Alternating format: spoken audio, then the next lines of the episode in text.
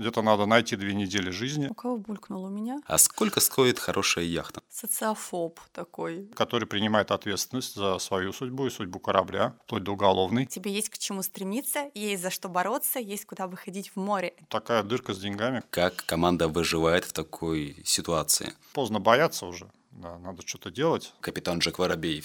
Думаешь, что, что я тут делаю? А все ли романтизируют? Резиновая лодка — это не яхта, Назар. Ой, а не сходить ли нам там на Филиппины? Про добро арт. Самый добрый подкаст о людях. С вами Назар Колковец. И Ольга Жданкина. Мы беседуем с людьми, которые своим примером вдохновляют на подвиги. Ну или просто на что-то хорошее.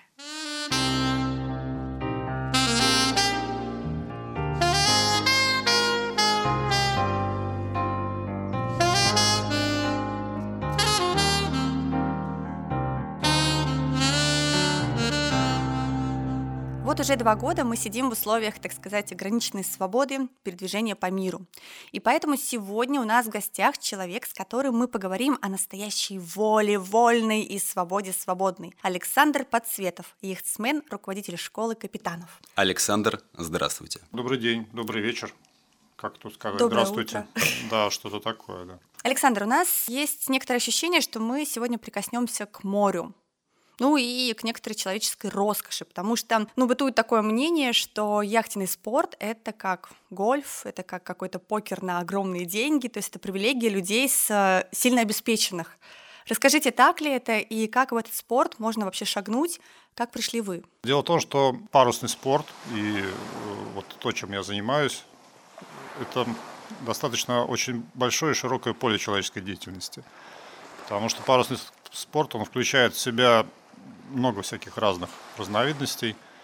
Там, скажем, олимпийский парусный спорт, это гонки на маленьких яхтах, совершенно спортивных, это вот спорт в чистом виде.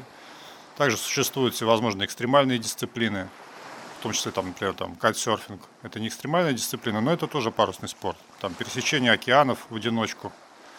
Это тоже парусный спорт. И то, чем вот э, хотим мы все заниматься, то, о чем идет речь вот сейчас, это такой рекреационный яхтинг. То есть это э, походы выходного дня, условно говоря, так.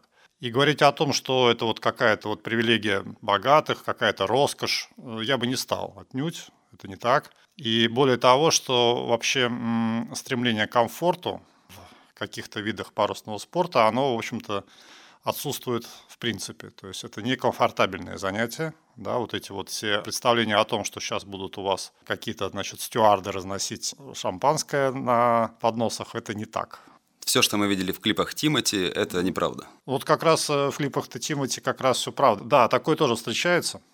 Да, безусловно, иногда и в таких принимаешь участие. Проблема в том, что при вот таком роскошном, что ли, времяпрепровождении, яхтинге, да, обычно это все вокруг стюарты. То есть вот тут вот есть такой некоторый нюанс. Что это значит? Ну, надо разделять, мне кажется, спорт и отдых. То есть вот такого рода. То есть все-таки парусный спорт – это спорт. Да, как бы он там ни звучал, как бы мы не хотели заниматься развлечениями, все равно требуется какая-то, в общем-то, спортивная подготовка в легкой степени. Как вы-то попали в это, во всю эту историю? Да, уже и не помню, как-то с детства все это все происходило. Но думаю, что я ходил в походы в школе. У нас был туристический клуб, это еще был Советский Союз такой плотный, настоящий. И у нас был, значит, э, соответственно, туристический клуб в школе э, под руководством знаменитого педагога и туриста. Про него даже поет Александр Городницкий. Про него, про моего вот этого преподавателя. Я ходил в походы, таскал рюкзаки, вот это все. А потом однажды как-то познакомили меня с тем, что можно, оказывается, на яхте ходить далеко, за горизонт прямо туда, и ничего тащить не надо. Тут меня, конечно, это всколыхнуло, и я как-то, мне было, наверное, лет ну, я еще учился в школе, таким я был школьником, пионером, и я как-то попал вот в это все, значит, дело. Я просто помню свой первый выход на яхте, это было, ну, впечатляюще, могу сказать. И с тех пор вот как-то хожу, и вся жизнь, вот, в общем-то, связана с этой историей. Я помню, что я был школьником, уже старшим школьником, я помню, что тогда начал разрушаться Советский Союз в то время, то есть в 91 году я уже ходил вполне, и мы меняли название а, Ленинград на Санкт-Петербург, на борту стирали вот это все дело, и я помню, что это я уже был такой укоренившийся, что ли, их смен, скажем так. Хорошо, если говорить про ваш опыт, были ли у вас путешествия вокруг Европы или, может быть, даже путешествия вокруг света на яхте? У меня были длительные такие походы, но вот проект вокруг Европы, который не состоялся в этом году, ну, в силу очевидных трудностей, который был запланирован на 2020 год вообще, он не состоялся, но думаю, что не следующий сезон, но через сезон вот он запланирован и будет. Да, то есть э, пройти из Греции вокруг Европы в Петербург. Основная идея этого дойти до Петербурга. Это Да. будет ваш первый опыт такого масштаба. Ну вот э, что касается самостоятельного управления кораблем от и до, да. То есть такой се- серьезный переход, э, да. А расскажите, пожалуйста, про самое долгое ваше путешествие на яхте. Тут э, трудно сказать. Мне кажется, стоит рассказать о самом длинном переходе, наверное, без берега. Это было с Азорских островов до города Шербур. Это 14 дней. Ну, переход был достаточно простым. Океан. Повезло с погодой в тот раз. И еще был переход. Мне было как раз 19 лет. Это один из первых переходов. Это 94 год. Соответственно, это из города Киль до Санкт-Петербурга. Это длительный поход, и он осложнялся тем, что в то время не было никаких вот э, то, что сейчас называется гаджеты, да, для управления яхтами, в том числе там э, электронной навигации, каких-то там спутниковых телефонов и прочего такого рода объектов. И более того, не было даже двигателя на корабле. И все это вот происходило именно таким образом, что вот мы были отданы на волю стихии. И мы это продолжалось 14 дней. Так вполне себе долго, да, запоминающийся был поход. Двигались по звездам и солнцу. Ну, фактически, да.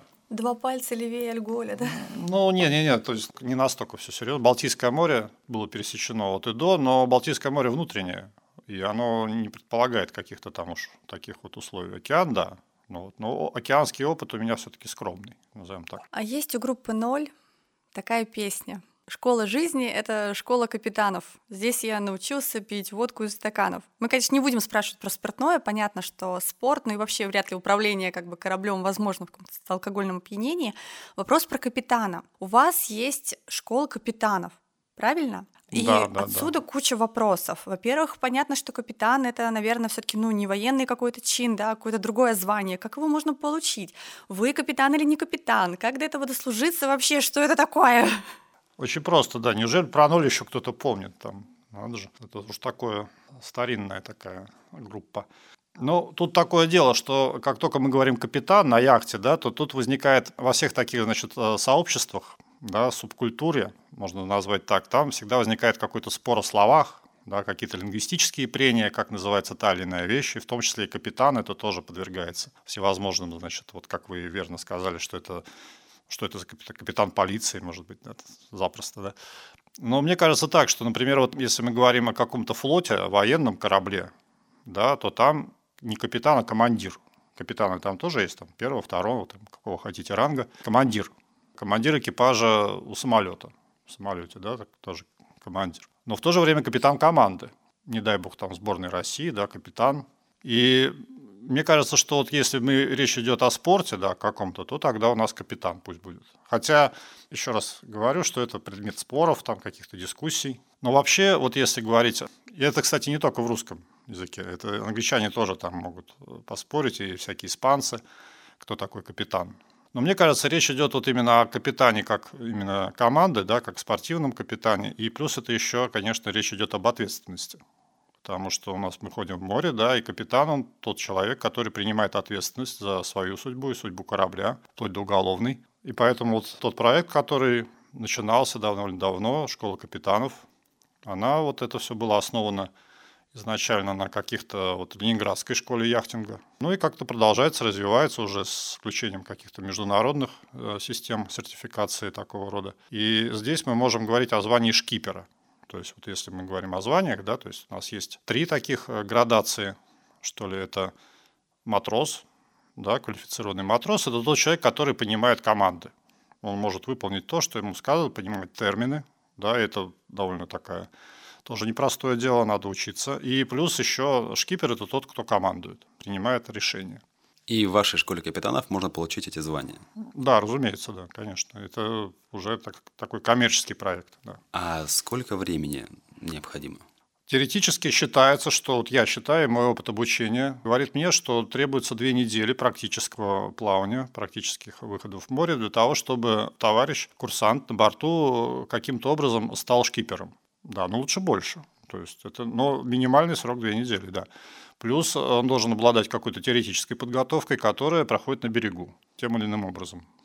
Вы даете какие-то корочки потом, то есть я потом прихожу с этим, не знаю, там, дипломом куда-нибудь в яхт-клуб и говорю, друзья, я шкипер, возьмите меня, пожалуйста. Да, вопрос в том, э, кому вы эти документы показываете. Вообще в международной практике, международной практике принято таким образом, вот я хожу в море на своей собственной яхте, это моя практика, да, то есть, вот, например, я прошел от Испании до Турции, во всех этих водах, начиная и заканчивая, и никто никогда не спрашивал у меня никаких прав на яхту. Их э, международного образца, вот как вот автомобильные, там кто-то договорился, что вот есть Венская конвенция, что вот есть автомобильные права, и они как бы все амалогированы во всех странах, они одинаковы. Для вот э, рекреационного э, судовождения, для рекреационного вот этого вот судовождения, это не только парусные яхты, это и катера всевозможные и так далее, такого вот международного стандарта не существует. Да, есть были попытки какого-то там э, каких-то конвенций, но они провалились. И поэтому каждая страна выдает э, свой легитимный документ. Да, у нас это Государственная инспекция маломерных судов. Но существуют международные свидетельства того, что вы можете там прошли обучение, и вы можете управлять парусной яхте. На основе этого документа вам дают яхту на прокат. Вы можете прийти не в яхт-клуб, а в контору, которая занимается прокатом яхт, и предъявив его, вам выдадут, соответственно, яхту. Можете управлять до 24 метров длиной. Это приличный корабль, вообще-то. А как проходит экзамен, простите? Или он вообще никак? То есть нужно просто пройти обучение? Или как там тоже эти шашечки объезжать, там парковаться? Как, как это все? Все состоит из двух этапов. У вас есть где-то теория, какая-то теоретическая часть. В нашей школе или же в школах там иных конкурентов. Да, примерно она везде одинаковая. И плюс на борту вы должны продемонстрировать навыки. Некого такой существует список, довольно обширен, того, что вы должны знать и уметь. Практические навыки. Как вы им этому научились, это уже задача инструктора. То есть у каждого инструктора в каждой школе есть своя собственная методика и своя собственная программа обучения. То есть общепринятых нету. Никто не скажет, как вам учить. Ну, наверное, это вопрос педагогики, с одной стороны, с другой стороны, опыта. Как тот опыт, которым обладает инструктор, передать ученику? Ну, вот это задача, да. То есть, получается, я все пытаюсь сложить. Приходя к вам в школу, мы получаем документ о том, что мы можем управлять судном, правильно? Да, именно так. Угу. Спустя две недели непрерывного плавания, опыта. Ну, не, не, непрерыв, не непрерывного же? Да, скорее всего, непрерывного. Ничего да, лучше всего. себе. Угу. То есть где-то надо найти две недели жизни, чтобы для того, чтобы научиться, да, день и ночь фактически, потому Ну, что да. ночные выходы и так далее. Нет, нет, нет, вы не выходите в море и две недели там маринуетесь с китами, акулами. Нет, это как бы выход днем, вечером вы приходите обратно, какие-то разборы полетов, там, не знаю, что еще там, рестораны. Вот, поэтому, Вечерняя свечка. ну, естественно, да, вот это А всё. какой возраст у ваших учеников от и до? Ну, если говорить о формальных требованиях, это документ на право самостоятельного управления яхтой. В нашей школе человек может получать с 16 лет. То есть вот так вот.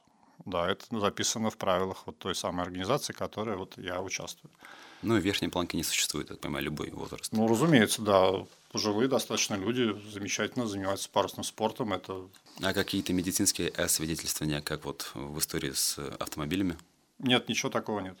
Медицинская страховка нужна. Да. А сколько стоит хорошая яхта? Ну вот, чтобы купил, и все, можно путешествовать хотя бы там не- небольшие расстояния. Хорошее, мне кажется, это такое размытое представление.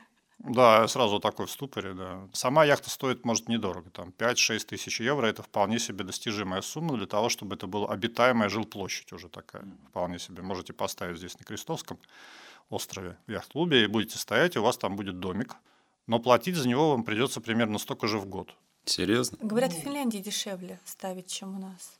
Ну, дешевле, да, но до Финляндии надо добраться как-то. Ну да. А платим мы за обслуживание, за, грубо говоря, парковочное место. Что это за платежи такие? Стоянка, обслуживание, подъем, спуск, такая дырка с деньгами, туда надо вкладывать все время, какие-то суммы. Ну да, автомобиль купил, даже если за такие деньги, в принципе, можно же, то ежегодный платеж будет наверняка меньше. Да, да, да, разумеется. Стоянка дорогая. Особенно Петербург это очень актуальный и такой острый вопрос сейчас. да. Потому что все яхт-клубы позакрывались у нас в Питере, тут все это как-то новых не открывается. А если открываются, то это какие-то дельфинарии скорее, чем яхт-клубы. И поэтому все такое вот э, нужно понимать, что в Питере владеть яхтой очень обременительно, потому что сезон 4 месяца, оплатите вы за стоянку за 12. А можно как-то, например, самому организовать, ну, допустим, какое-то свое место, где-то ее не на официальной стоянке держать? ну, я не знаю, там дача с выходом на море. Но если у вас есть кусок берега, Ну да, Но тоже это верно, да, невозможно. невоз- Ну, фактически. ну, ставьте на якоре. Как вот Средиземноморье еще дороже, чем Петербург, поэтому тут не все так плохо. Вот, но там длиннейший сезон. Александр, возвращаясь к вопросам про ваших учеников. Есть ли у вас какие-то занятия некоммерческие для, может быть, э, детей из неблагополучных семей или из домов детских, я не знаю, какие-то истории? Или там, наоборот, для пенсионеров, ветеранов труда, там чего угодно? Да, разумеется. Был такой проект, секция яхтинга из ПБГУ. Принимал в нем участие довольно много лет. Это все служило для популяризации парусного спорта, яхтинга. Сейчас у меня на сайте прямо можно пройти обучение онлайн на матроса. Это теоретическая часть, которая, в принципе, служит для того, что люди, которые приходят и не понимают, о чем вообще идет речь, вот я там рассказываю примерно о том, о чем вот я сейчас рассказываю. То есть это бесплатно и не бесплатно. Бесплатно это free donation, сколько угодно, да, платите. 9 занятий раньше было, сейчас, наверное, сократим немножко, потому что 9 много. Это именно подготовка, это теоретическая часть подготовка матросов на основе free donation. А Это очень круто на самом деле. То есть, если у меня нет денег сейчас, чтобы уже пройти обучение очное, тренировочное, я могу, в принципе, набрать базу ну, какую-то и с ней уже жить до момента, когда потом повторить, это ну, понадобится меньше времени, и приходить уже на практику. Да Круто. ты загоришься за это время, мне кажется, так, что и деньги найдешь, и все. Да, да, да. Это, кстати, о деньгах, да, потому что вот э, в принципе вот такого рода отпуск, назовем это так, ну, сравнимо, вот если говорить о деньгах, да, бывают бесплатные варианты, да, могу сразу сказать. Но если говорить о понятных процедурах, то это стоимость, ну, как горнолыжная, например, история. То есть, если вы там занимаетесь горнолыжным спортом, да, ну, как вы там, да, катаетесь с гор на лыжах, то вы понимаете цену путевки. Мгм. Вот. Или там дайвинг. Дайвинг даже подороже. То есть это сравнимые такие расходы. Ну, то есть это подороже, чем э, пляжная тюленья Турция, но, в принципе, не намного. То есть это так доступная история. То есть имеется в виду взять в аренду и пойти в путешествие. Скажем так, э, требуется участие, либо вы идете в экипаже матросом, тогда вы участвуете в расходах, либо вы капитан и набираете команду, и вы тоже участвуете в расходах. И это, я еще раз повторяю, в принципе, это доступное такое удовольствие. Это не какой-то там вот, не какой-то Тимати. Да. Очень интересная вещь, про которую сказала Оля, что это ведь очень командный вид спорта. Ну, когда как, бывают одиночки. Но это на каких-то небольших суднах, грубо говоря. Нет, вот французы и Кати Сарк бы управляли в одиночку. Ну, просто Кати Сарк для них медленный, для французов, поэтому... Вы слово сказали, которое я, сухопутная крыса, вообще не понимаю. Что это? Ну, французы добились того, что в одиночку можно управлять очень большими кораблями. И они делают, конечно, не только французы сейчас, конечно, но они делают сногсшибательные вещи. То есть это интересный парусный спорт, экстремальный, когда они ходят вокруг света вот в этих сороковых широтах со скоростью, как у нас метеоры по Неве. И это все нон-стоп в течение там, мес- месяцев они этим занимаются. Один человек. Да, один человек. Социофоб такой. Ну, там подготовка покруче, чем у космонавтов, то есть все так интересно. Но вот э, уже, с другой стороны, раньше как-то я следил еще в 90-х, когда эта вся только движуха поднималась такого рода, да, когда еще это все было сопряжено как с какими-то открытиями, да, то сейчас это уже такая акробатика. Это стало очень далеко от народа, ну, как космические полеты и все остальное. То есть это уже недостижимо для нас, для простых людей. Вот. Хотя вот недавно у нас петербурженка Ирина Грачева, знаменитая такая уже барышня, которая пересекла Атлантику в одиночку, да, на маленькой лодке, участвуя в соревнованиях, чисто мужских, и это действительно спорт высоких достижений уже. Заняла какое-то не призовое, но в пятерке, да, пятое место среди отпетых, опять же, мужчин. И это все серьезно. Это достижение, я считаю, отечественного парусного спорта. Сильно. Вообще интересно, да, получается, что это такая прямо противоположная как бы история. Либо я хочу совсем одна и кайфовать там от этого всего и Мгм. какие-то преодолевать сложности, либо все таки в команде, и в этой команде, ну, придется как-то взаимодействовать, потому что вы все вместе, и на вас на всех равная ответственность, ну, плюс-минус, то есть каждый Мгм. важен. И нам что-то пришло в голову, думаю, что, наверное, это было бы классно кого-нибудь так бац в команду, и ребенок вынужден как бы находиться и в социуме, и выполнять какие-то указания, и это крутой такой задел вперед, что смотри, тебе есть к чему стремиться, есть за что бороться, есть куда выходить в море. Это же прям вау. Да, конечно, это прекрасное средство и отдыха, и социализации, и всего остального. Но я могу заметить, что работа с детьми сложна. Мне кажется, что все-таки надо быть очень осторожным, когда мы работаем с детьми, требуется как минимум образование. Педагогическое, и поэтому я вот пошел учиться в Лесгов-то, потому что я работал с трудными подростками, по-настоящему трудными. Это не какие-то маргинализированные подростки, хулиганы, и тогда с ними-то как раз просто. Вот это дети очень богатых родителей. И тут вот я понял, что у меня есть недостаток образования. И вот поэтому с детьми сложно. И плюс еще же у нас все-таки парусный спорт, это стихия вода, и тут надо быть, э, понимать, что ответственность очень велика. Дилетантизм в этом вопросе неприемлем. Что показывает, вот, кстати, практика. Недавно случилась трагедия в одной из известных парусных школ. Утопили девушку прямо в пруду под Москвой. И на ровном абсолютно месте, на ровной воде. И никакого про расследование не знаю, что там случилось. И, кстати, опять же, расследование почему-то не проводится такого углубленного. Потому что англичане, например, вот э, мы стараемся работать по английским стандартам безопасности. Это же важный вопрос очень. И англичане, конечно, впереди планеты всей. Каждый случай какого-то там, значит, разбирается очень активно, обсуждается в сообществе, в комьюнити. И из этого делаются выводы, остаются какие-то рекомендации от, этого, от этих случаев. И английская система безопасности и требования, они, конечно, лучшие в мире сейчас. Когда происходит шторм, как надо действовать? Как команда выживает в такой ситуации? Как можно себя от этого обезопасить или избежать? Или, или все уже, что делать, когда это случилось? Ситуации бывают разные, и нынешняя система предсказания погоды, да, они добиваются того, что вот если вы участвуете именно вот в рекреационных вот мероприятиях, да, в отдыхе под парусом, то вы не попадаете в шторм. И уже опыт э, шкипера, вашего инструктора, то есть применяется опыт таким образом, чтобы этот опыт не потребовался. То есть, понимаете, да, вот этот парадокс, что опытный шкипер старается не попадать в ситуации, когда этот опыт ему нужен. Вот, это с одной стороны. С другой стороны, да, бывают ситуации, когда уже не отвертеться. Вот здесь, конечно, самое страшное – это ожидание этой ситуации. То есть, вот когда вот вы знаете, что, еще раз, вы знаете прогноз, да, неожиданность – это всегда какая-то такая, что ли, какая-то недоработка. И в случае, если, значит, что-то происходит, вы, конечно, должны быть готовы прежде всего. Хорошо подготовленная лодка, она выдерживает сильные очень погоду, сильные шторма. Но вопрос безопасности, конечно, ложится на капитана всегда. Александр, скажите, а был ли у вас такой случай, когда вам было страшно, что вот сейчас все, стихия кажется сильнее вас? Ну, не хочется, конечно, вспоминать, так уж прямо такие. Бывало, бывало, что уж там паника. Паника настигала даже, ну, как это, подливу выпустил, как говорят некоторые. Бывало. Но, опять же, ошибка в прогнозе, да, ошибка собственных каких-то переоценкой сил, Бывало. Но вот вы сейчас сидите живой и здоровый. Что вам помогло в той ситуации выжить и спасти себя и команду? ну, надо как-то собраться, да, и что-то... Ну, когда уже так наступает такой момент, когда уже и все, то тут, конечно же, как это, как это объяснить-то, поздно бояться уже да, надо что-то делать. Но опять же применялся тот самый опыт, который был. Но было пару раз, когда опыта не хватало. Это я просто почувствовал, что опаньки, но это было давно, слава богу. Опять же, э, мне кажется, самыми опасными ситуации, когда происходят аварии. Когда авария, вот тут, вот, вот ребята, да, тут уже может быть и выпучив глаза, и что-то и на помощь кричать надо будет, и все такое прочее. Вот эти, но это вопрос подготовки. А было когда-нибудь э, желание все бросить? То есть вот все надоело, или все сложно, все везде закрывается, тут очень дорого, люди в школу не идут, и зачем мне все это надо?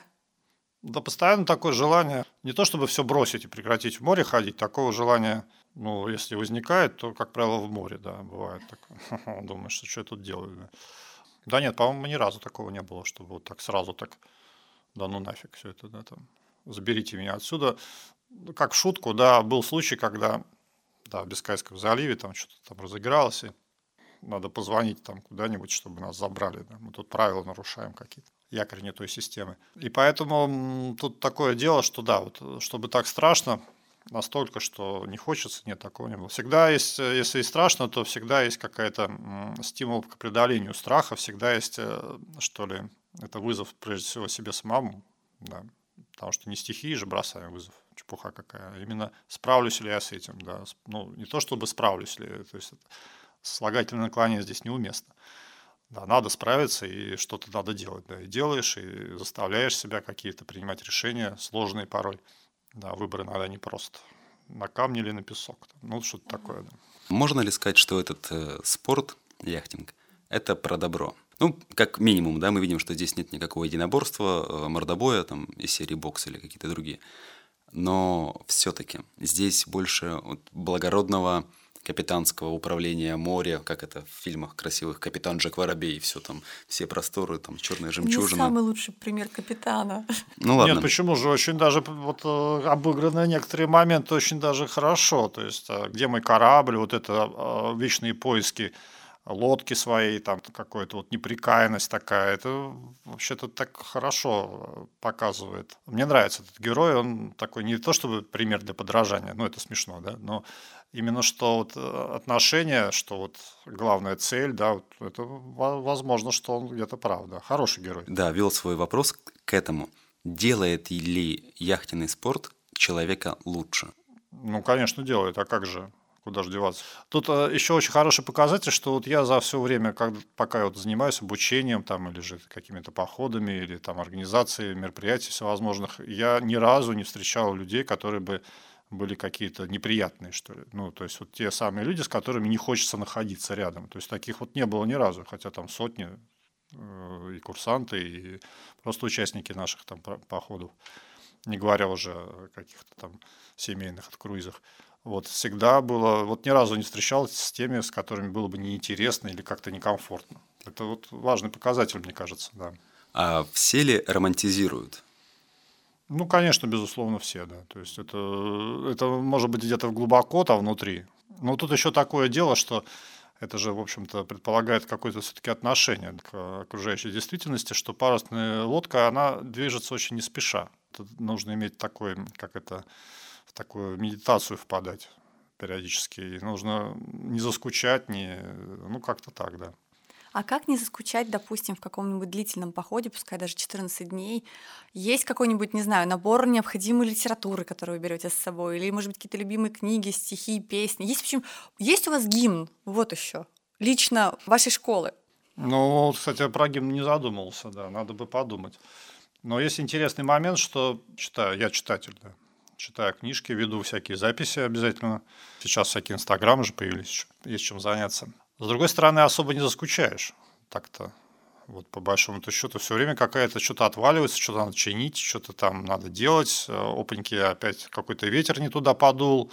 Ой-ой-ой, приплыли опять же киты там или дельфины, давайте там. Ну вот что-то какая-то движуха постоянная. То есть вот так, чтобы о, и так на вахте, спокойно, ночью смотришь на звезды, и так продолжается. И заскучал, мне такого редко очень, дай бог. Ну бывает, конечно, да, скучновато, да. А как вообще точно. ночью спать, извините, если ты один? По очереди. А если а один? если один, вот это вопрос, да. То есть вот у меня опыт одиночных моих переходов говорит о том, что я применял способ э, 20 минут спишь, 20 минут бодрствуешь э, по будильнику. Ну вот это можно продержаться там двое-трое суток, но не больше. Больше просто не было опыта.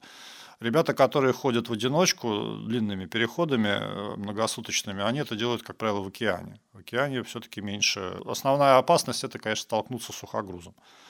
Так, по большому счету. Других опасностей ну, мало. Но, с другой стороны, сейчас появились всевозможные электронные системы, там, радары и системы позиционирования электронные. Автопилот есть? Да, конечно. Разные системы, причем там целая куча. Но это же все развивается уже сколько лет? Это 500 лет э, вот этому занятию человеческому, этой человеческой деятельности, парусному спорту, да. Я в шоке. А раньше как, листик? И на него. Голландцы стали заниматься в 16 веке примерно. Вот. Если сходить в Эрмитаж, там вот эти малые голландцы, я ходил с лупой, разглядывал картины там, и я заметил, что вот этот такелаж, да, и рангоут, терминами сейчас побросаюсь, он очень тщательно выписан, то есть все вот эти причиндалы и все остальное, оно как-то сознанием дела написано, да, и так понимаю, что ребята, которые заказывали эти картины, это буржуа, да, и художники, которые выполняли эти работы, они были в теме и обращали внимание на, не- на детали. И там изображены именно яхты, что интересно. Ну, помимо всего прочего там. Интересно посмотреть, да. Я вспомнил историю своего подросткового опыта яхтенного спорта. Это было А. так. Мы с семьей Поехали в город Кандалакша, Мурманская область, там есть Кандалакшский залив, там место, где река Колвица впадает. Отец у меня заядлый рыбак, всей семьей мы часто выбирались, резиновая лодка, мы там, я, мама, папа, брат, наши там друзья. Резиновая там... лодка – это не яхта, Назар. Я тебе сейчас расскажу, как был парус. Фишка в том, что мы на какой-то остров плыли, там отдыхали, рыбачили, и на второй или третий день уже собираем все, обратно сворачиваемся, и у нас умирает мотор. И запасной мотор тоже умирает. Мы взяли с батей палатку, натянули на весло, воткнули ее в лодку. И нам повезло с ветром. Как-то дочухали до нужного берега. Нам притащили как-то там третий мотор. И потом уже все вывезли всех. Да, авария. Как ваша семья смотрит на, ваш, э, на вашу деятельность? Может быть, они имеют какое-то отношение к этому? Как вообще все это? Это же, мне кажется, не просто, ну, действительно, не просто увлечение, это довольно такая большая, во-первых, расходная статья бюджета, во-вторых, все время где-то нужно пропадать, и то в дальних плаваниях, то на яхте, и сложно сказать жене, знаешь, я на яхте работаю. Не, ну это вообще-то работа, потому что тут никуда не денешься. Я зарабатываю этим деньги. Небольшие, но хоть как-то. С одной стороны. С другой стороны, семья полностью поддерживает. У меня жена сама ходит в море, она с Дальнего Востока. Кстати, о Дальнем Востоке очень интересно, что Дальний Восток, он э, из всех регионов России, он самый парусный, что ли. Mm-hmm. То есть э, там, поскольку океан, сразу же Владивосток, и следующий порт Япония, Нагасаки. Да, находка и так далее. И там такие нешуточные погоды, там тайфуны бывают вообще-то. Хороший сезон, хорошая акватория, острова. Там люди ходят в море так по-настоящему. Ой, а не сходить ли нам там на Филиппины? Ну, это такой, в общем-то, довольно стандартный маршрут на, на зиму ребят. Неплохо. Вот, это мы тут э, в луже все бултыхаемся, да, а там-то ребята все у них серьезно. И у меня жена с Владивостока, и поэтому она ходила там. И вот и дочь ходит со мной сейчас уже, и все такое прочее. Это, да, да, да, то есть это семья не просто поддерживает, а она в теме, да.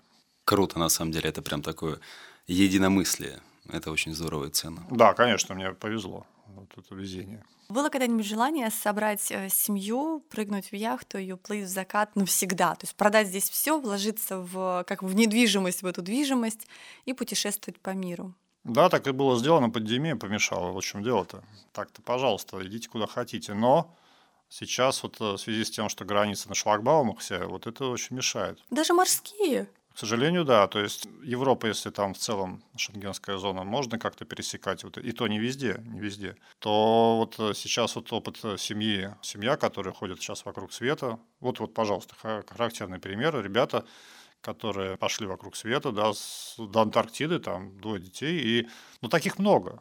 То есть это, в общем-то, довольно часто встречаешь в море людей, которые занимаются именно вот этим. Когда семья живет на борту всю жизнь, вот, и таких много. Это не сказать, что это какие-то единичные такие случаи. Но это, правда, непросто.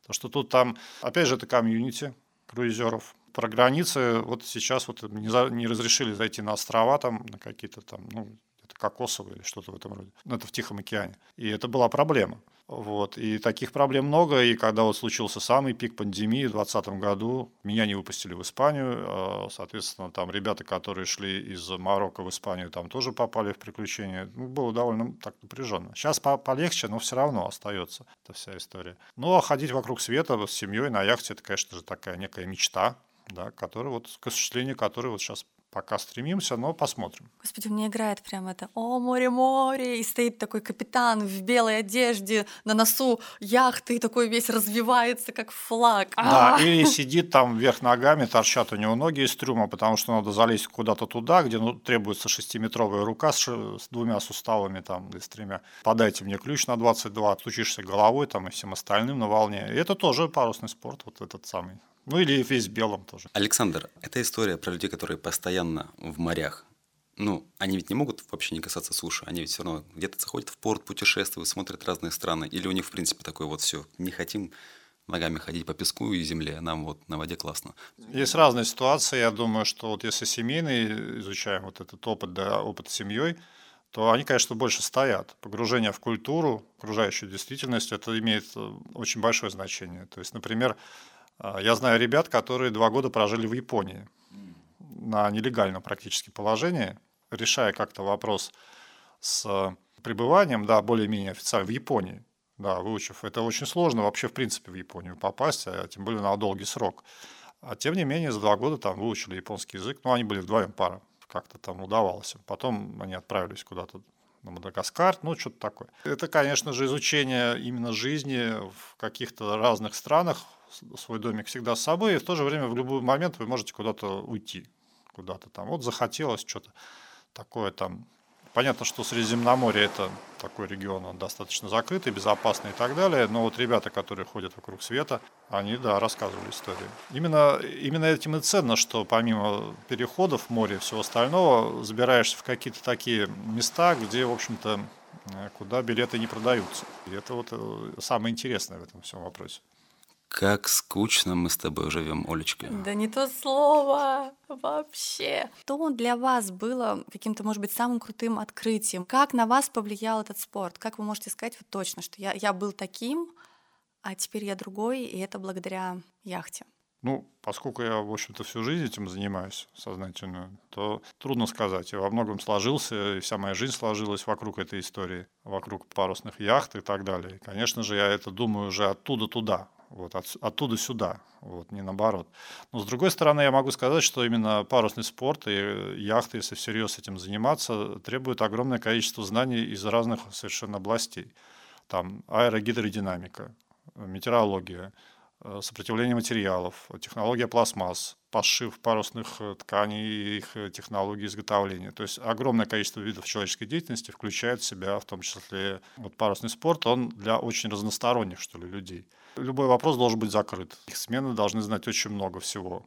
Э, это, кстати, вот и на наших курсах тоже прослеживается, что есть там курс там такелажное дело, навигация, метеорология и что там еще там, морское право, да, потому что какие-то юридические штуки тоже надо знать и все остальное. Опять же, надо уметь говорить на всяких языках иностранных, это же тоже включается сюда.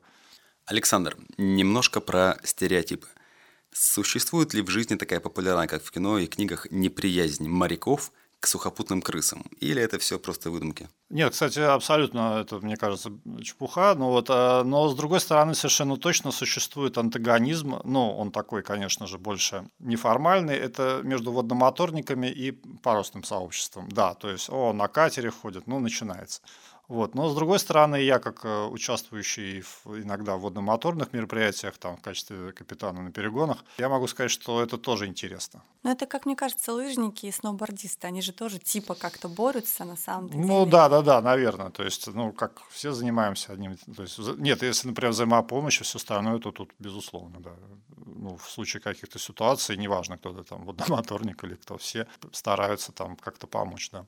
А встречали ли вы настоящих пиратов? Слушайте, да, я пиратов-то не встречал, но постоянно поступают всякие предложения. Сейчас это нелегальная иммиграция, по-быстрому заработать и срубить, но это как-то ну, постоянно, да, происходят э, ситуации в море, когда задерживают пароходы с э, яхты с э, нелегальными, значит, вот, товарищами. Это распространенная проблема сейчас. Подчас в итальянском порту целая стенка отведена для того, чтобы вот выставлена вот это вот крадут яхты, да, вот для, для именно для этих целей. С наркотиками как-то не встречался, нет. Бог миловал, да. А какие-то товары зарубежные? Контрабанды пытаются провозить? Сыр, например, вкусный, заграничный. Да, это пожалуйста. Я сам возил сыр вкусный, заграничный там. Можно обращаться, да? Мы ссылочку скинем. Да, да, да. У меня еще осталось там килограмм полтора. Вот. Но это, если был, опять же, такой товарищ, который возил э, на Мадагаскар э, из э, Занзибара, возил нелегально возил секонд-хенд одежду. Это очень редкая ситуация, да, что именно товарный, вот контрабанда на яхте много не увезешь. А вы заикнулись, что ведете блог да? Очень нерегулярно, но бывает, да. А про что? Какой? Ну, в основном вот то, что мне интересно, да, то, что мне интересно, а интересно мне что? Первое это, ну, я изучаю английский, да, то есть все время приходится как-то общаться на английском языке и на французском, и на испанском. Я не знаю этих языков. Ну, но а, приходится общаться. Ну, английский как это со словарем, но общаться приходится, поэтому перевожу много журнальных статей, вот, для себя лично интересно, иногда там такие истории забавные. Это, во-первых. Во-вторых, э, всякие необычные ситуации, которые со мной происходят, происходили, вот это тоже стараюсь осветить, потому что они иногда полезны для тех людей, которые тоже в них попадали или там стараются не попасть, там, как избежать каких-то таких вот неприятностей. Да. Это с одной стороны. С другой стороны, как это, обобщая свой опыт, просто, опыт просто записываю его для того, чтобы не забыть самому, Ну и приятно почитать потом, да. Но это дело нерегулярно, нет. Это не, блог, не блогерство вот в том виде, которое вот мы все знаем сейчас. Да. Угу, то есть скорее ведение такого бортового дневника. Потому журнал обязательно, да. Поскольку мы поговорили, что все-таки яхтенный спорт, парусный спорт. Как правильно сказать, ты яхтенный или парусный? Яхтенный спорт не существует такого. Ага, да, парусный есть, спорт. Да, потому что ведь яхта это же что такое яхта? Если подумать, судно для развлечения. Да, это определение, да. И поэтому Понятно, парусный спорт. Мы поговорили, что вроде как это про добро, что по-любому он делает людей лучше. А что для вас лично такое добро? Как его можно, может быть, двумя словами как-то характеризовать? Что такое добро? Добро – это такое, знаете, широкое настолько понятие. Много добра, на всех не хватает добра. И гениальный поэт сказал что не хватает всем добра, и поэтому проблема стара, не хватает. Давайте делать добро, если его делаешь, оно вот появляется, его становится больше. И, может быть, когда-то будет хватать на всех. Я сейчас переведу ваш ответ на простой русский язык. Поэтический, как поэт. Добро – это глагол. И его надо делать. Вот то, что я услышал между строк. Ну, как-то так, да. Наверное, это хорошее, кстати, определение. Мне да, это вот. Добро это действие. Да. Это классно, это по-настоящему по-спортивному. Вопрос из разряда полудурацких. Если представить, что вы стали министром спорта, то в какой стране вы бы хотели им быть и что бы вы сделали в первую очередь? Опа, министр спорта.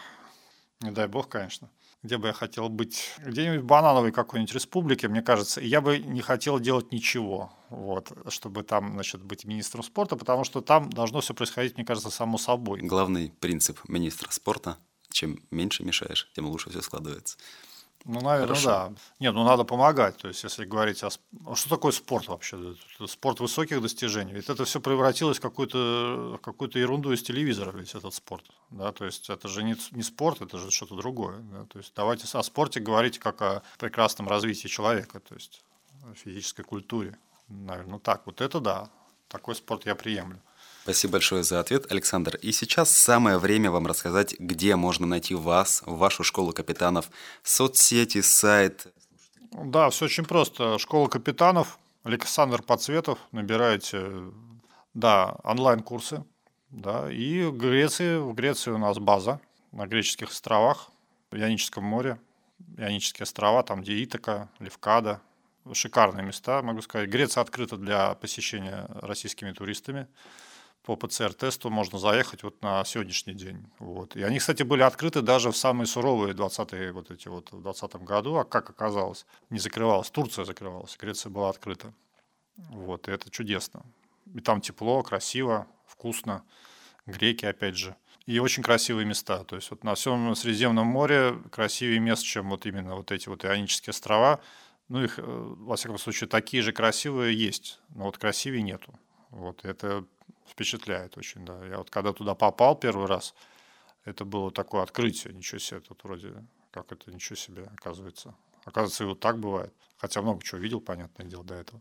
Так что приглашаю, да, значит, в онлайн-школу на данный момент. Будет очные тоже занятия, но это для петербуржцев. Плюс еще онлайн, понятно, для всех желающих. А практика у нас проходит в Греции. Ух да.